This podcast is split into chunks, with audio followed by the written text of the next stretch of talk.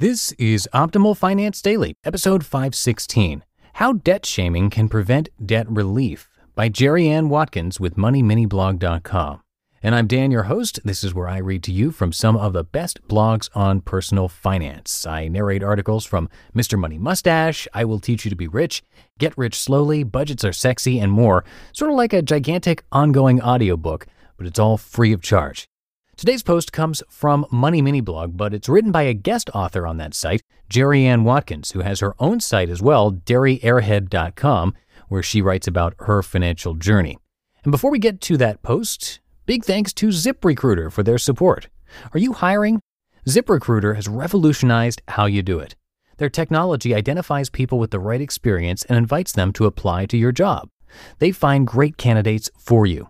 So try it for free today at ziprecruiter.com/ofd. ZipRecruiter, the smartest way to hire. For now, let's get to today's post and start optimizing your life.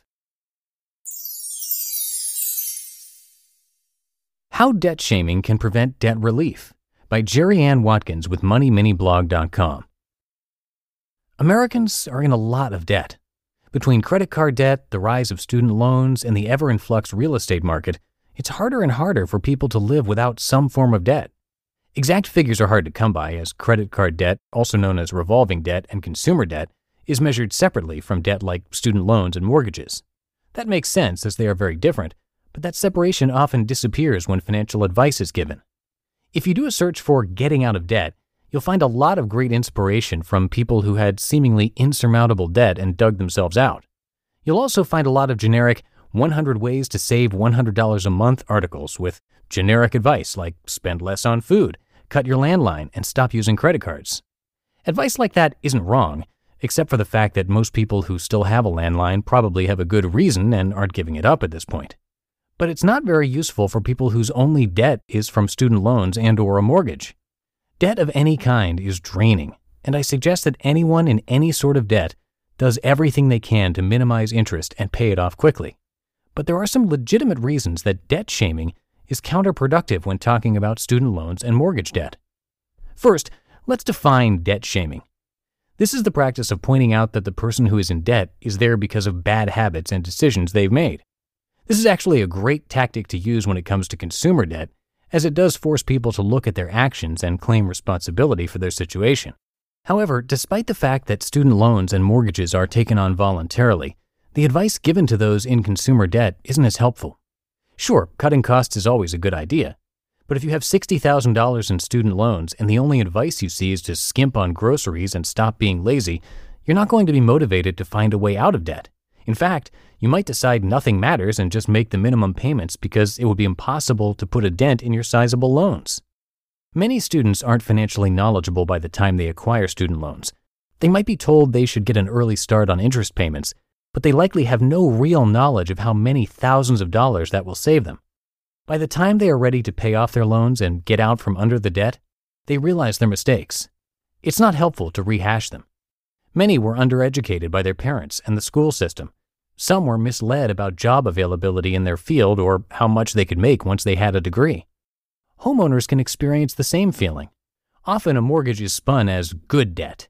It is an investment in your future, the American dream.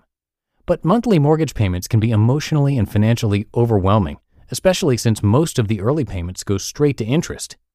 If medical expenses accumulate or you lose your job and can no longer make payments, feelings of shame can surface and lead to depression and feelings of worthlessness.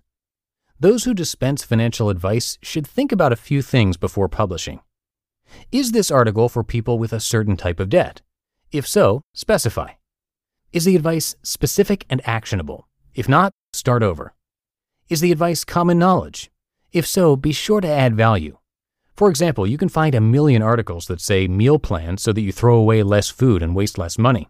But creating or linking to actual meal plans and tips to make food last longer will make the tip actionable and useful. People in non consumer debt should keep the following in mind. 1. Even though your debt isn't from irresponsible spending, you can still cut costs to gain momentum on your payments. 2. Take action. If you can increase your income, do it. Working overtime and leveraging resources you already have will be more effective and less stressful than taking a second job.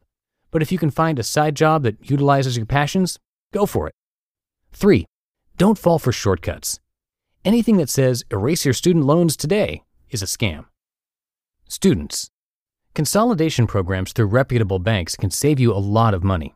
Always research institutions before submitting applications with personal information. Apply for multiple consolidation options and make sure that consolidating will actually save your money. Weigh the difference between fixed and variable interest. Variable rates always start lower but can change at any time. If you think you can pay off your debt in less than five years, it might be worth considering, but otherwise, a fixed rate could be better in the long run. Homeowners, talk to professionals. If you're in danger of losing your home, be sure to talk to a lawyer, not just a real estate agent. If you can see a way to get back on your feet, you may be able to qualify for a loan modification. Otherwise, a lawyer can also help you foreclose your home or perform a short sale. Analyze your options and get multiple opinions. Any reputable lawyer will give you at least a free half hour consultation to see if they can help you. Students, look for employers who offer education money as a benefit. Some allow you to apply this money toward already acquired loans. Other companies are offering student loan refinancing as a benefit. Look for companies that value their employees and admit that the education you paid for is worth compensation. Do look for options. Homeowners, move quickly. You can often avoid foreclosure and other negative ramifications by communicating with your bank and being willing to negotiate. It's highly recommended you read up on the legalities of your situation and or take a licensed professional with you to any bank meetings. The best way to pay off debt is to build momentum and be determined. Paying off debt has to be the main priority, taking precedence over things that cost money and diminish your progress. Being given generic advice and told that you're stupid for being in debt in the first place isn't helpful. Admit your role in the debt, but don't give in to shame. And if you're ever in a position to give financial advice, remember, think actionable. Taking responsibility is productive. Debt shaming isn't. You just listened to the post titled How Debt Shaming Can Prevent Debt Relief by Jeriann Watkins with MoneyMiniBlog.com.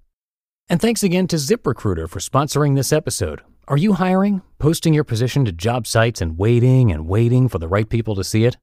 ZipRecruiter knew there was a smarter way, so they built a platform that finds the right job candidates for you.